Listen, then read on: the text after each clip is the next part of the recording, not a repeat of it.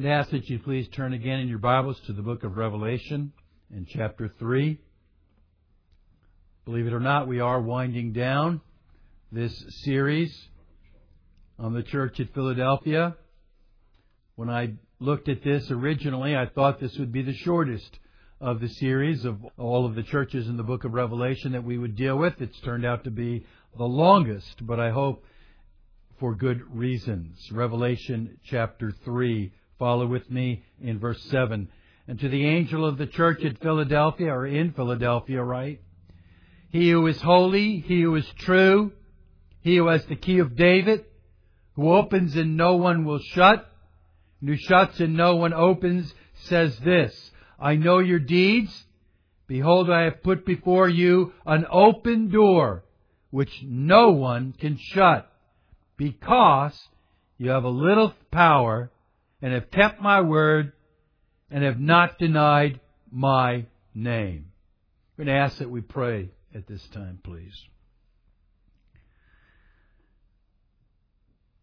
Father, these are indeed words of our Lord.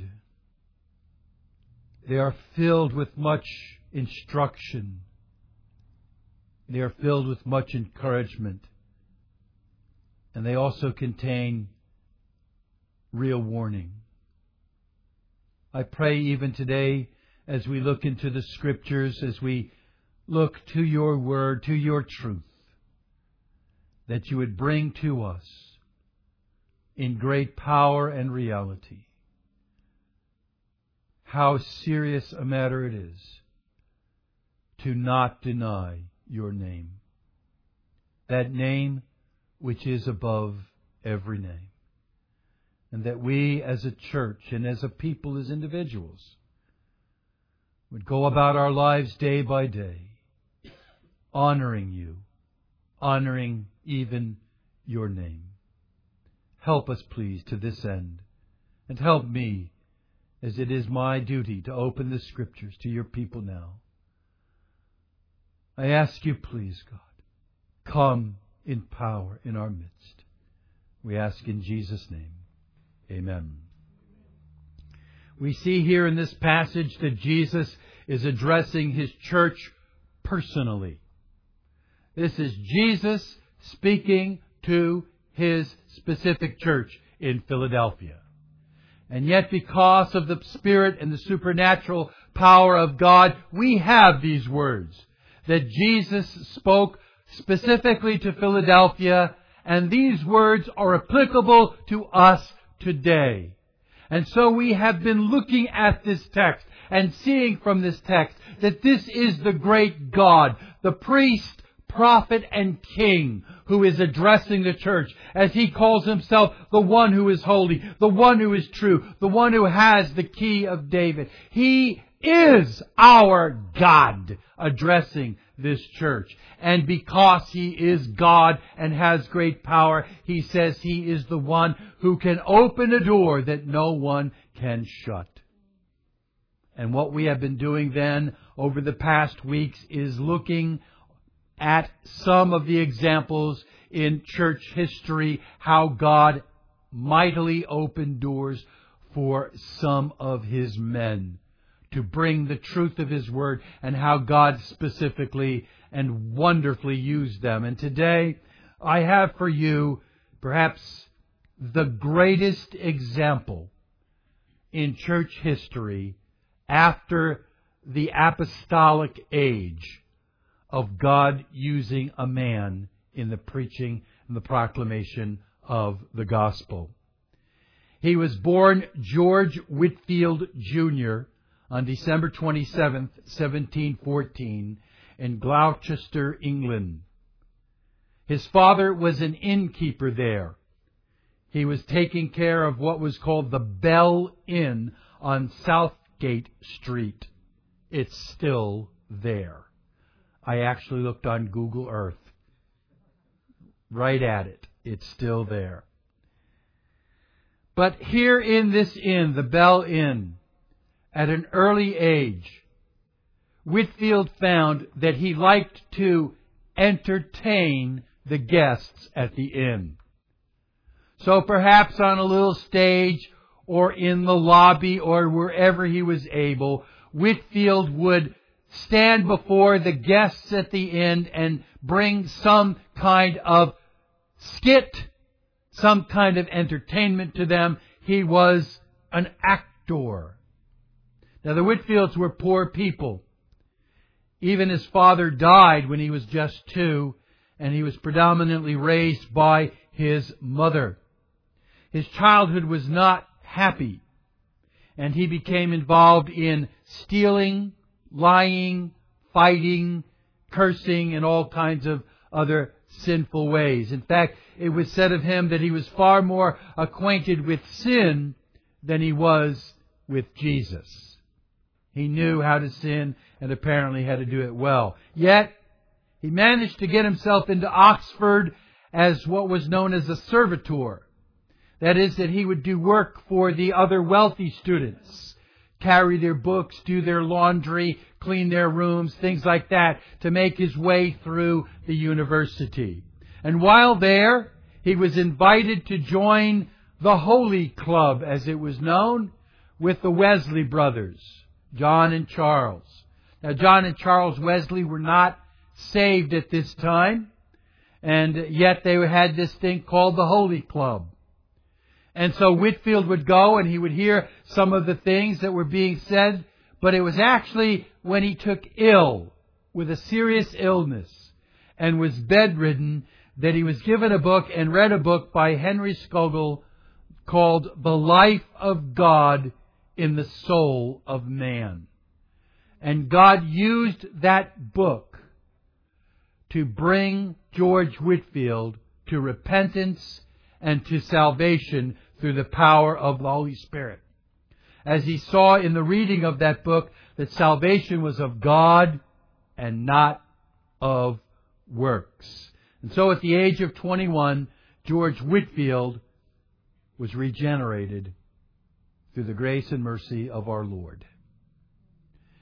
And almost immediately, he's only 21 years old, almost immediately, he begins to preach the message of the gospel using those skills that he learned as a little boy an, as an actor in the inn, which he later used and incorporated in his preaching. He did not stand behind a pulpit. But as he used those skills that he learned as a young man, he brought the truth of God's Word with power and boldness. Now what you have to understand is that in the 1600s, there were laws passed in England that practically ensured that there would not be any powerful preaching from pulpits.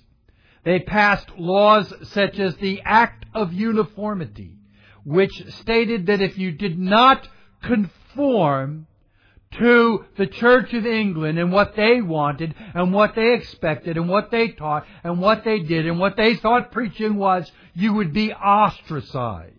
In fact, thousands of Puritan ministers were ousted from their pulpits at that time during the 1600s. So what had happened was preaching had become, as one called it, more like philosophical lectures rather than preaching the Word of God with power.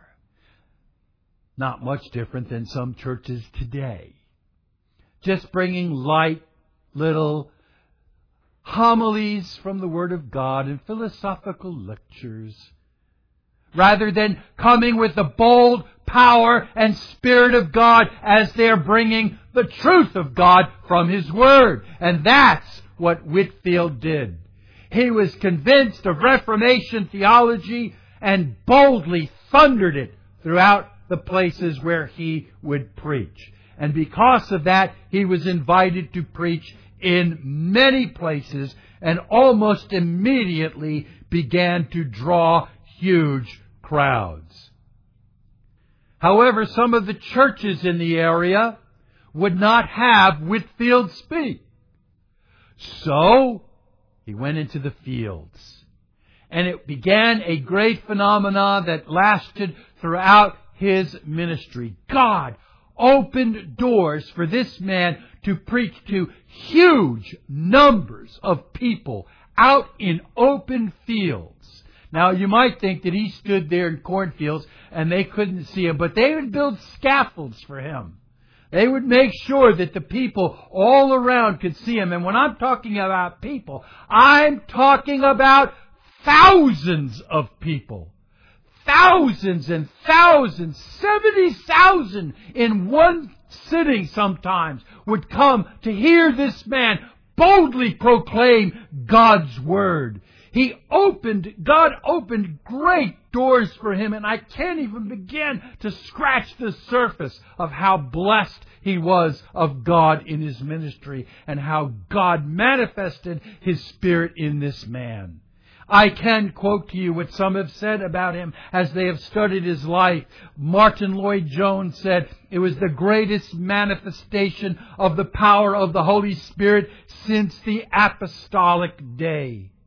William Cowper said of Whitefield, the uh, apostolic times have returned upon us. In his first 18 months, he spoke to thousands upon thousands in England and multitudes were saved. In the summer of 1739, it is estimated that he spoke to over one million people in London. One summer, one million people. That year, it is also estimated that Whitefield spoke to 650,000 people every month. He preached thousands of times, over and over. Early on in his ministry, God opened doors for him to travel to America. And so he would travel from England to America and back. In fact, they say that he spent three years of his life on a ship, going somewhere to preach. I was thinking and praying about this and thought to myself, that must have been when he got a little break. Three years of his life was spent on a ship headed somewhere to preach. He spent eight years in America. He took 15 trips to Scotland, two to Ireland. He went to Gibraltar, Bermuda, and the Netherlands. He said of himself, the whole world is my parish. Wheresoever my master calls, I am ready to go and preach. And preach he did. His evangelistic preaching tour through the colonies, as they were called then, was considered to be the greatest preaching campaign ever undertaken in the history of the church. Listen to this. Wherever he went, commerce ceased. Shops closed. Farmers left their plows. And I thought my son would like this. Even judges delayed hearings, all to go hear Whitefield preach. I said this before, again, it is estimated that he preached to and 80% of America at that time saw and heard George Whitefield. 80% of all living in America saw and heard George Whitefield preach. That is far in excess of those who even saw the other George, Washington. Far more people would go out to hear Whitefield preach. God so blessed his efforts in America that he brought about his preaching by God's grace brought about America's great awakening. I know we mentioned that Edwards was responsible in part for that as well, and he did preach greatly, and God did use him as part of the great awakening, but not like Whitefield. Whitefield was amazingly blessed by God. Oh, that we could have the zeal of Whitefield for the lost Oh, that I could have the zeal of Whitefield in preaching the Word of God. Oh, that God would open doors for our church as He opened doors for this man. And I pray that He will, because I believe He can. And that is our prayer, and that is what we are looking at here in chapter 3 of Revelation, because it is God who says that I can open a door that no one can shut. And even though you have little power, of ourselves we have little power, little resources. But God is able to open doors. And this is what we have seen in the passage before us. We looked first of all at the reasons, and he gives two reasons why he opened doors for them. First one is that you have kept my word, and we looked at the scriptures as to what that meant and what it means even for us today to keep His word. And the second one is that you have not denied my name. And this is where we have been looking most recently. We saw the meaning of denying His name is to reject or suppress the truth known about Him. We then saw from the scriptures the significance of the name of God as He gives His name. I am who I am, the great Jehovah God, the God who is God, the God who is eternal, unchangeable, personal, and faithful. And then we saw most recently from the New Testament in John chapters 6 through 11, Jesus proclaiming that He is the great I am.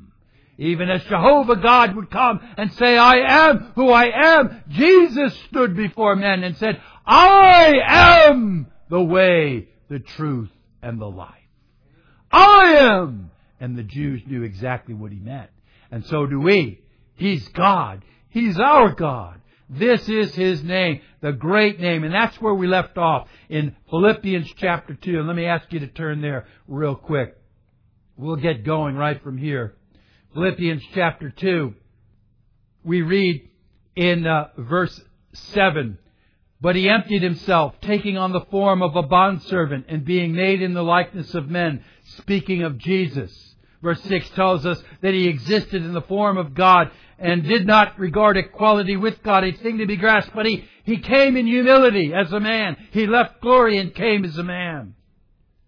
And being found in the appearance as a man, he humbled himself by becoming obedient to the point of death, even death on the cross.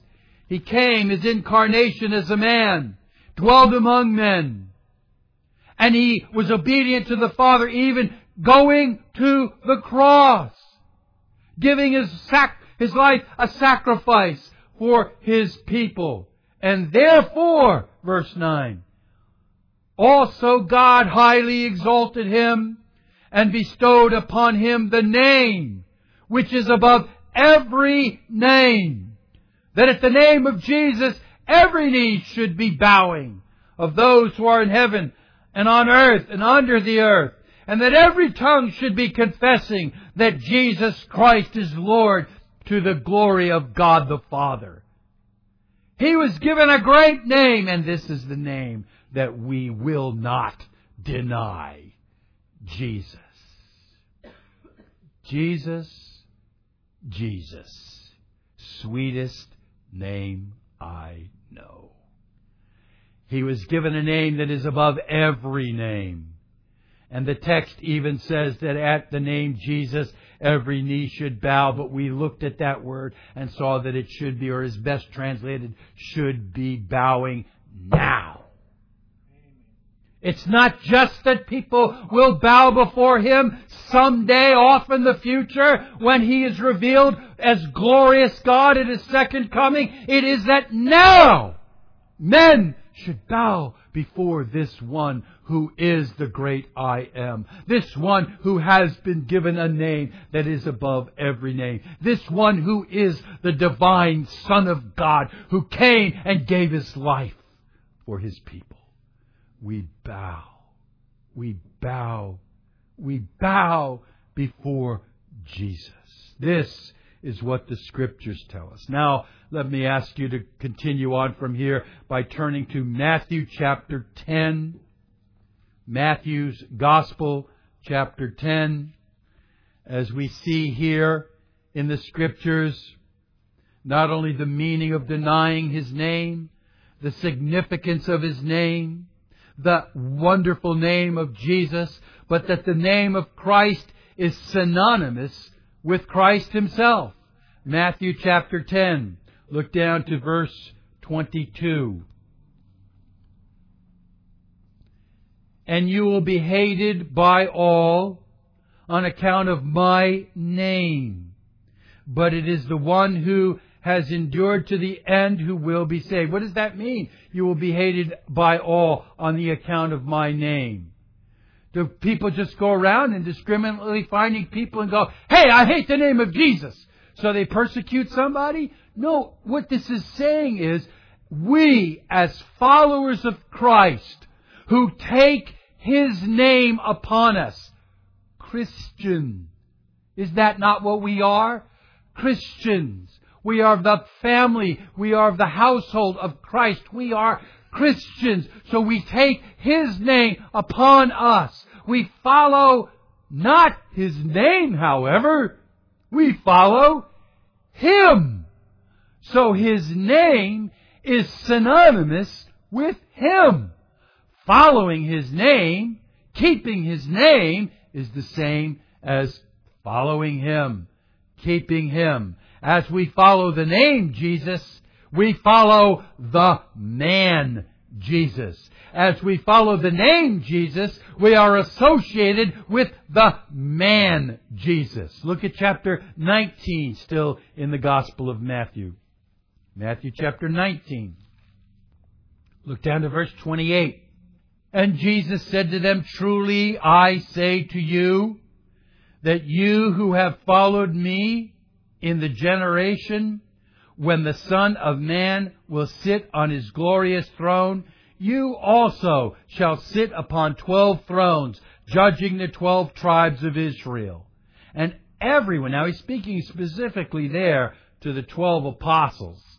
But then he goes on to say, and everyone who has left houses or brothers or sister or father or mother or children or farms for my name's sake shall receive many times as much and shall inherit eternal life. What does that mean? Who are those people? Who does that? Who has left houses or brothers or sisters or fathers or mothers or children or farms and followed Jesus. Who has done that? You have done that. We have done that. We're going to hear some testimonies in a little while of those who have done just this. This is speaking of those who have left all to follow after Jesus. And what does he say? Everyone who has left these things does so for my name's sake. Now, I didn't just do it because his name was Jesus.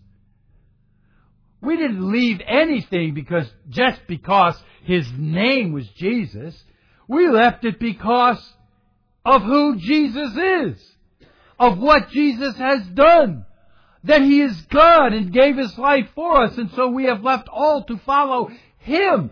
But his name is synonymous with who he is.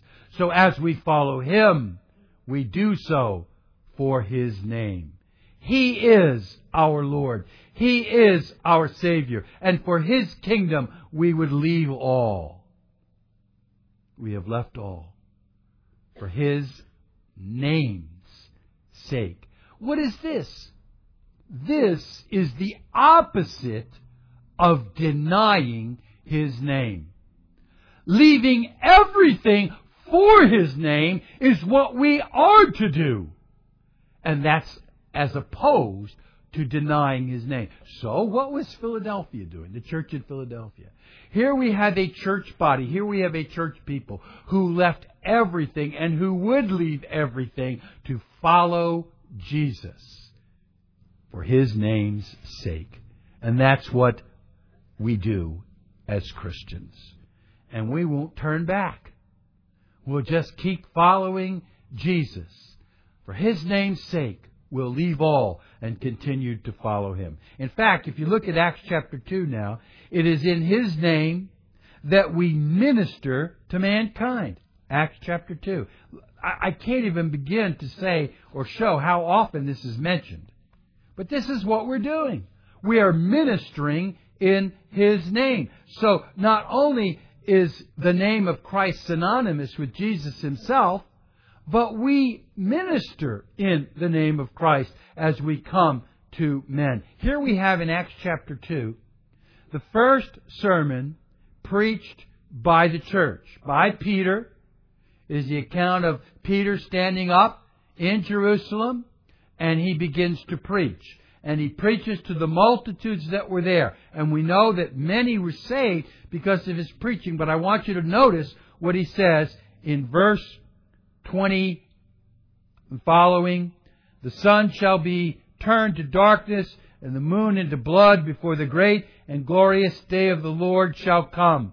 And it shall be that everyone who calls on the name of the Lord shall be saved. And so even here, he's preaching, very first sermon, that you should be calling on the name of the Lord. Now, does that mean you're not calling on Jesus? It is. You are calling on Jesus as you call on the name of the Lord to be saved. Look down towards the end of the sermon, verse 37. Now when they heard this, they were pierced to their heart and said to Peter and to the rest of the apostles, Brethren, what shall we do? And Peter said to them, Repent and let each of you be baptized. Look, in the name of Jesus Christ for the forgiveness of your sins, and you shall receive the gift of the Holy Spirit. We're baptized even into the name of the Father and the Son and the Holy Spirit. Baptized into the name which is above every name. So when we go and when we preach, we go and we preach in the name of Jesus. In the name of the God of the Bible who is the great I am. We go forth in His name. We are representatives of the family name. And the family name is God. The family name is Messiah. The family name is Jesus Christ. Jesus the Christ. And so we go forth with a family name. You know, when you have that name, you're a representative of that name you have. Matt's going to learn this in a few years. He's got sons growing up. They, they bear his name. And they will grow up into young men. And as they act and as they live, it will reflect upon the family name. I hear my son's name on the radio. Wait, that's my name. It reflects upon the family name. Your name reflects upon your family we go forth in the name of King Jesus. We're part of His kingdom. And that's the name for which we minister. This goes on through the whole book here. Look at chapter 3 and verse 6. But Peter said, I do not possess silver and gold, but what I do have, I give to you. In the name of Jesus, the Nazarene, walk. And he healed that man in the name of Jesus. Look down to verse 16 here. And on the basis of faith in his name, it is the name of Jesus which has strengthened this man whom you see and know. And the faith which comes through him has given him this perfect health in the presence of you all. It is in the name that they went about healing. Look at chapter 4, verse 7. And you know what? I can't even take the time to go through this. I'm going to show you one more though. Look at chapter 5. Acts chapter 5. Here in Acts chapter 5, we have the men of God before the men of the world. And Peter, the apostles answered boldly and told them the things of God boldly. They were put in prison, But then they were released, and it says in verse 40 that they were flogged and ordered them to speak no more in the name of Jesus. They don't, eh, don't speak anymore in that name. Don't go around saying any more about that name. Don't go forth and proclaim that name anymore. And they beat them. They flog them. That's serious. You know, it says only a couple of words, but that's, that hurts. Remember what flogging is. Jesus was flogged. We're going to talk a little bit about this in the coming weeks when we think about his death. Jesus was flogged. Whips on their back, and the whips had little pieces of bone or metal or wood fragments that would rip your skin apart. It was a terrible thing. And these men were flogged. But look what it says. So they went on their way from the presence of the council, rejoicing that they had been considered worthy to suffer shame for his name. For his name. Counted worthy to suffer shame for his name. Do we think that way? Is that what the church is being taught today? that you may be called on to suffer shame for Christ, that you may be called on to suffer persecution for Christ? Or is the church today being told, well, you come to Jesus and everything will just be wonderful. He'll help your life. He'll help your finances. He'll make you wealthy and healthy. He'll just take care of everything. Just come to Jesus. And of course, if you give to my ministry, if you give a hundred dollars, you will get back ten thousand dollars. So send that money in right now. Jesus will help you out. This, this is, this is a totally different mindset. And I, I, I can't go down that trail right now because suffering for Christ is shown clearly in the New Testament of God's people rejoicing to count, be counted worthy to suffer for His name. That's, that's what we need to be ready to do. And that's what some of us have been striving for and living for for years. We'll just stand firm no matter what for the name of Jesus. Now I say all this to consider the opposite. The implications of denying His name. And there are many implications. And now we turn to some serious, weighty things the implications of denying the name of Jesus are first of all detestable. It is a wicked thing to deny the name of Jesus. You are denying the very God who is God. And yet we have a generation today, a society today that works hard to deny that Jesus is God. That works hard to deny that in some ways Jesus even existed. They call it a myth. They call Jesus a myth. And so they deny the God who is God. Remember we just saw from Philippians and that's the reason I had you turn there. That Jesus came from glory, came and dwelled among men. He was divine. He was the incarnate Son of God. He went to the cross. He gave his life. He was raised on the third day. And because he was the divine Son of God, because he was obedient to the Father, because he did exactly what the Father told him to do in coming and giving his life a ransom for many, because of that, God highly exalted him and gave him a name that is above every name that men should bow before him. Why? Because he's God. That's why you bow before him. You don't bow before one who isn't God. Never bow before any man, only bow before God. But because He is God, we should be bowing before Him. Yet today, we live in a society that denies who Jesus is. They deny this precious name.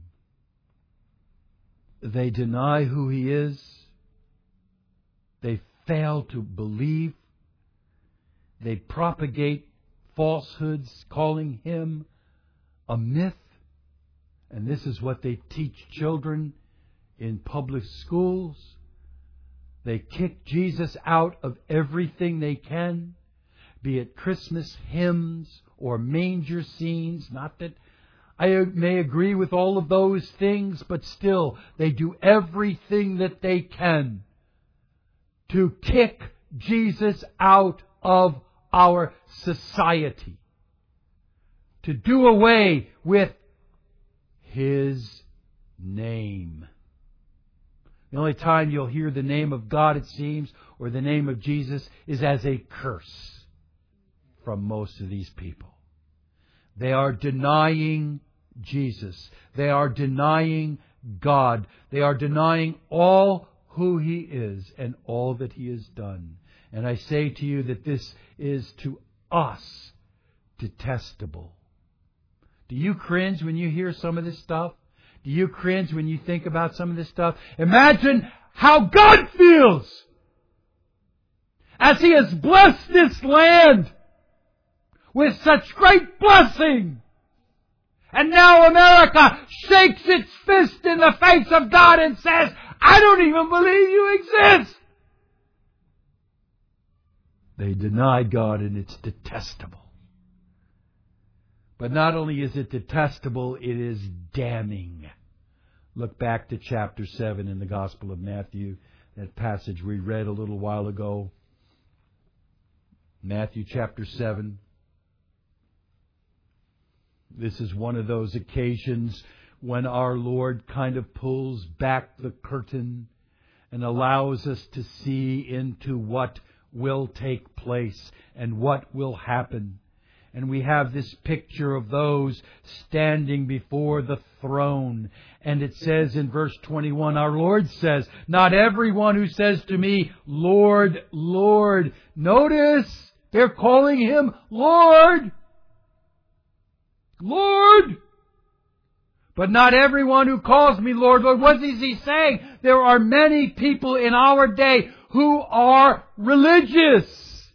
I know I just talked about the multitudes who would like to say that God is a myth, that God doesn't exist, and they try to push out and push aside and completely kick him out of our society. But there are others who are still going to churches right now, countless churches all over the place, who are sitting there saying, Lord, Lord. And look what he says. Lord, Lord, did we not prophesy what? In your name. And in your name cast out demons. And in your name perform miracles. And that I will declare to them, I never knew you. Depart from me. Wow. What have we got here? A scene of people that are saying, God, God, I believed. I said that you are Lord. I called you Lord and I, I cast out demons and I, I built churches and I was a deacon and, and I, I knelt and I stood and I sang and I, I went to church and I took the sacraments and I did all of these things in churches. Lord, I did it all in your name. But what happens? Depart! Why? I never knew you. And what is the key factor? The key factor is what he was speaking about before in verse 19. Every tree that does not bear fruit. A good tree cannot produce bad fruit, nor can a bad tree produce good fruit. Every tree that does not bear good fruit is cut down and thrown into the fire. You will know them by their fruit. So just because people go along and say, I am a Christian, does not mean that they are a Christian.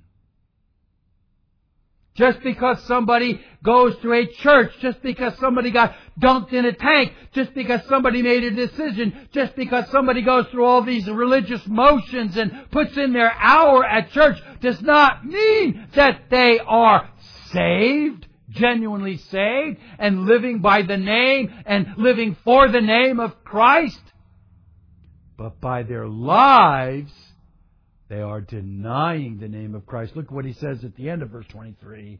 Depart from me, you who practice lawlessness. What is lawlessness? 1 John 3 4. Sin is lawlessness. Sin! Because you live in a sinful life, a sinful lifestyle.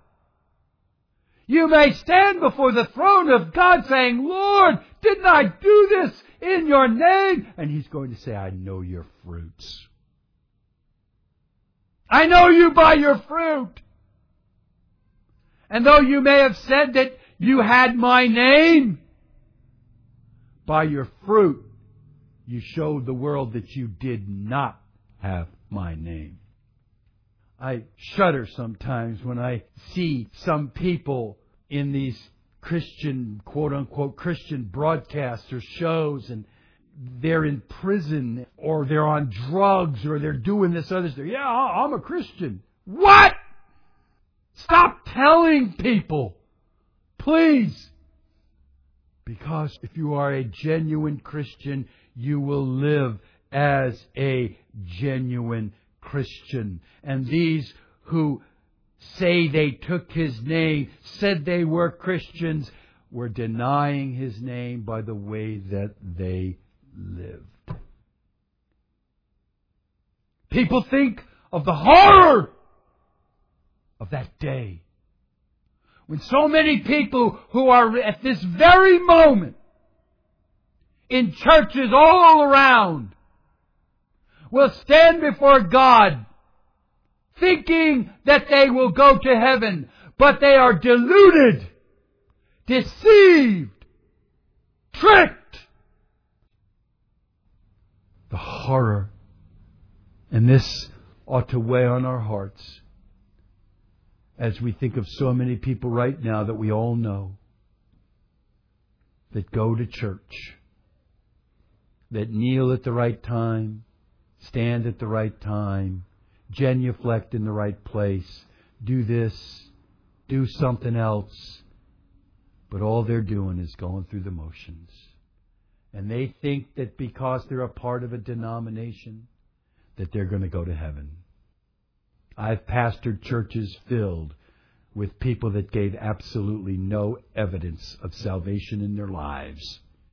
But because in their minds they made a decision, came down an aisle, got dunked in a tank, and joined a church, that they were going to heaven. Whether you live for Christ or if you don't live for Christ is the determining factor of whether you have the name of Christ. It's not just what you say. Think about how the world thinks about Christianity today. If you're not Jewish, if you're not Muslim, you're a Christian. I mean, there might be a couple others in there. Everybody, think, think of their statistics. Well, there are billions of Christians in the world today. I don't think so. But they count everyone who says that they're a Christian or so, belongs to a so-called Christian church on the rolls as Christians. God doesn't have those same roles. Those are not the roles of God. And they deny Him by the way they live. God help us not to deny His name by living a life of lawlessness. God, I did all of this, but He says, it wasn't for me. Depart. I never knew you. I'm not saying at all that we as Christians can live sinless lives. That is not what I'm saying. But those of us who know Christ in our hearts and in our lives strive to honor His name in our lives.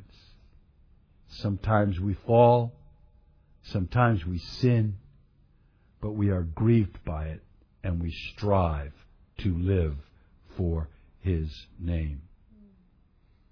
I'm not going to let you off with that, though. I want you to think long and hard. When you stand before God on that day,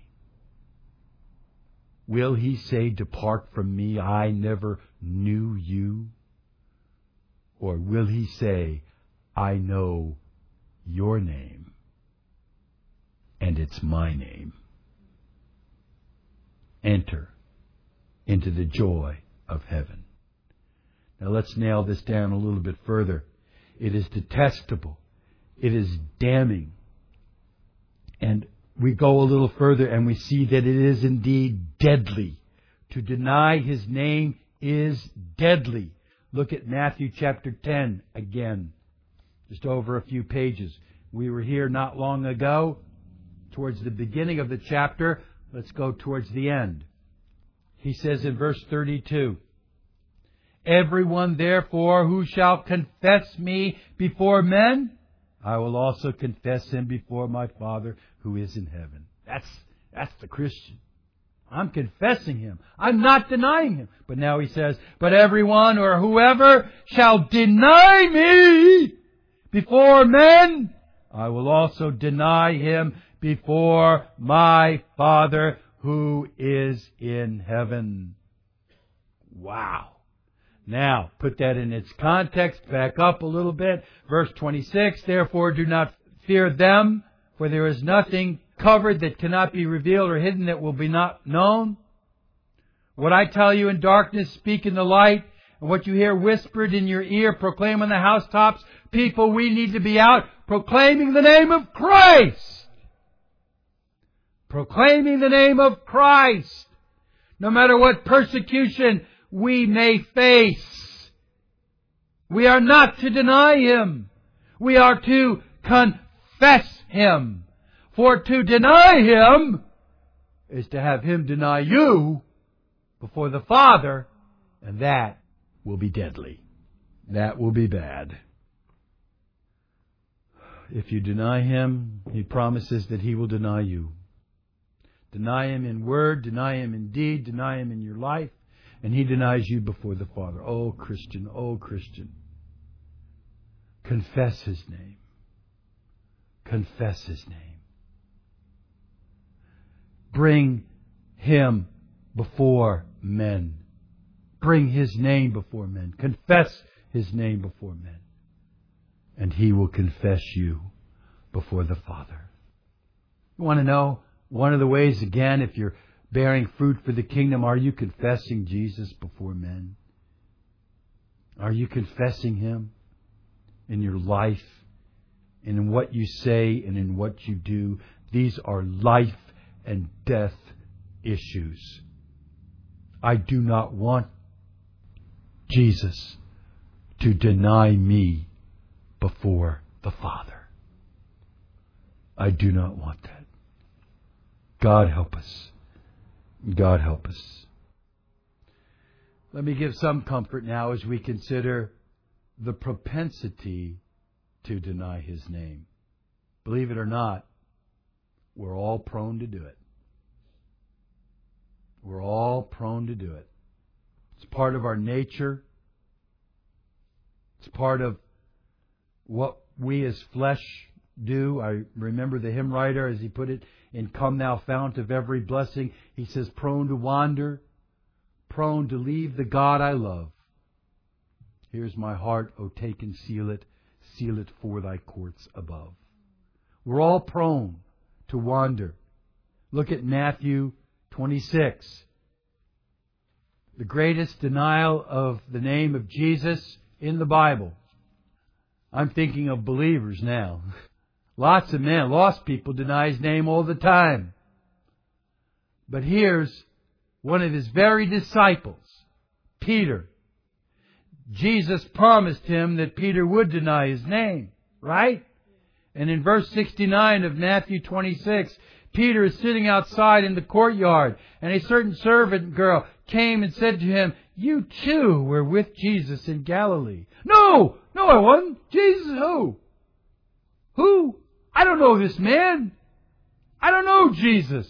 I don't know what you're talking about. He'd gone on a little further. Another person sees him there. This man was with Jesus the Nazarene. And again he denied it with an oath. No, I swear to you, I do not know the man. Believe me, I wouldn't lie. I do not know him. Can you imagine? We all think we'd never do that. And then he goes on again. A little later, a bystander comes up and says to Peter, Surely you too are one of them, for the way you talk gives you away. And he began to curse and swear. By I am a blankety blank, blank, blank, I don't know him. Can you imagine? This is Peter, who walked with Jesus for years. This is Peter who had the courage to get out of the boat on the Lake of Galilee and walk on the water with Jesus. This is Peter who saw the miracles, who heard the teaching, who was the witness of everything Jesus did. Calming the sea, feeding the multitudes. I don't know him! Denying his name we're prone to do it. It is the propensity of our flesh. And yet, of course, we know that Jesus restored him. In the last chapters of the Gospel of John, do you love me? I love you. Do you love me? I love you. Do you love me? I love you!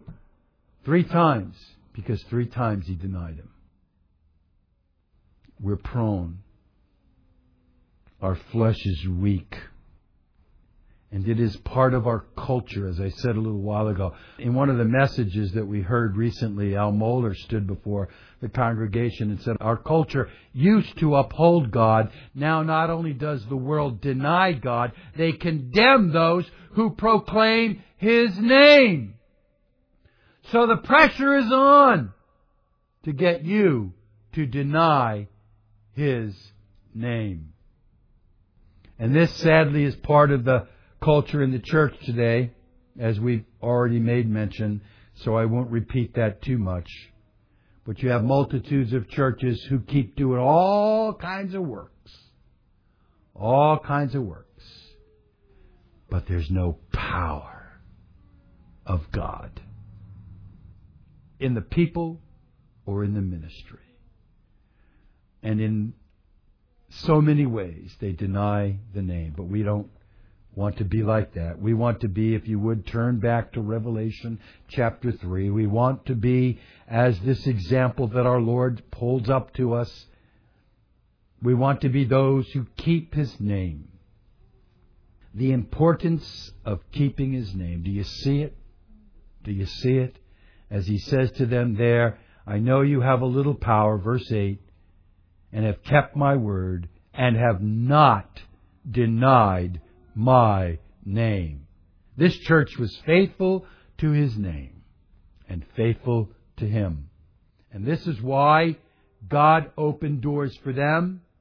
They were faithful to him and to his ways. And I suggest to you that all these examples that I've been bringing to you over the past weeks are examples of people like those in the church in Philadelphia. They would not deny his name. They kept his word and they would not deny his name. Remember, Whitefield could have been thrown in jail. But he refused to deny the name of God, to deny the name of Christ, and he kept his word and he preached it boldly. In the face of danger, in the face of hardship, in the face of persecution, may Grace Baptist Church be a people who keep his word and will never deny his name. I close by focusing that it is a worthy thing for us to keep his name. It is right and blessed of God. It is a worshipful thing in the proper way to keep His name and bow before Him. It is a work that is fit for His kingdom to proclaim and confess Him, and it is what we are to strive to do. To confess, proclaim, and keep His name. May we do it. Let's pray.